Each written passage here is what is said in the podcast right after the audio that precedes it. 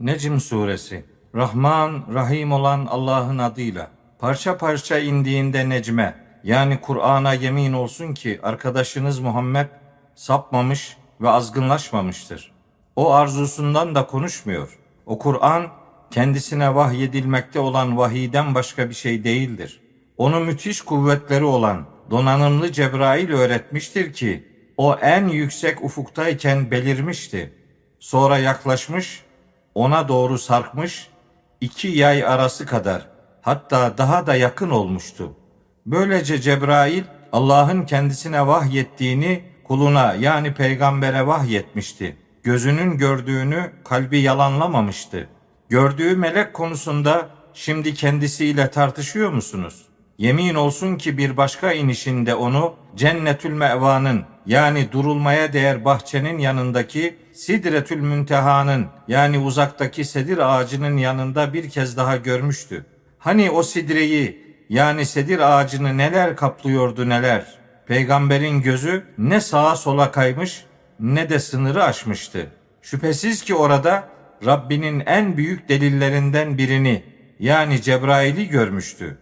Lata, Uzza'ya ve diğer üçüncüsü olan Menat'a neden taptığınızı hiç düşündünüz mü?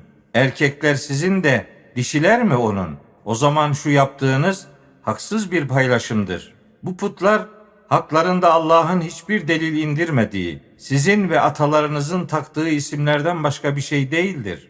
Müşrikler zanna ve nefislerinin arzuladığından başka hiçbir şeye uymuyorlar. Yemin olsun ki onlara Rablerinden bir rehber gelmiştir. Yoksa insan her arzu ettiğine sahip olduğunu mu sanıyor? Oysa ahiret de, ilki olan dünya da yalnızca Allah'a aittir.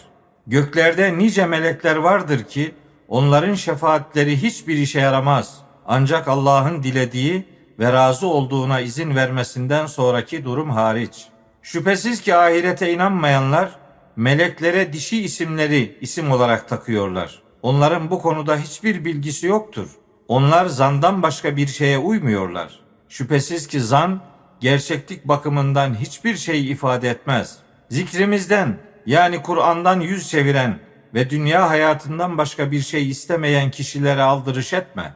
İşte onların bilgisi bundan ibarettir. Şüphesiz ki Rabbin, evet yalnızca O, kendi yolundan kimin saptığını çok iyi bilendir.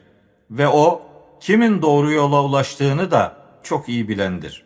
Göklerde ve yerde bulunan her şey yalnızca Allah'a aittir. En sonunda Allah, kötülük edenleri yaptıklarıyla cezalandıracak ve güzel işler yapanları da daha güzeliyle ödüllendirecektir. Ufak tefek kusurlar dışında büyük günahlardan ve çirkinliklerden kaçınanlara gelince Rabbinin bağışlaması çok geniştir. O sizi topraktan yarattığı zaman ve siz annelerinizin karınlarında saklı ceninler halinde bulunduğunuz sırada bile sizi iyi bilendir. Bu nedenle kendinizi temize çıkarmayın.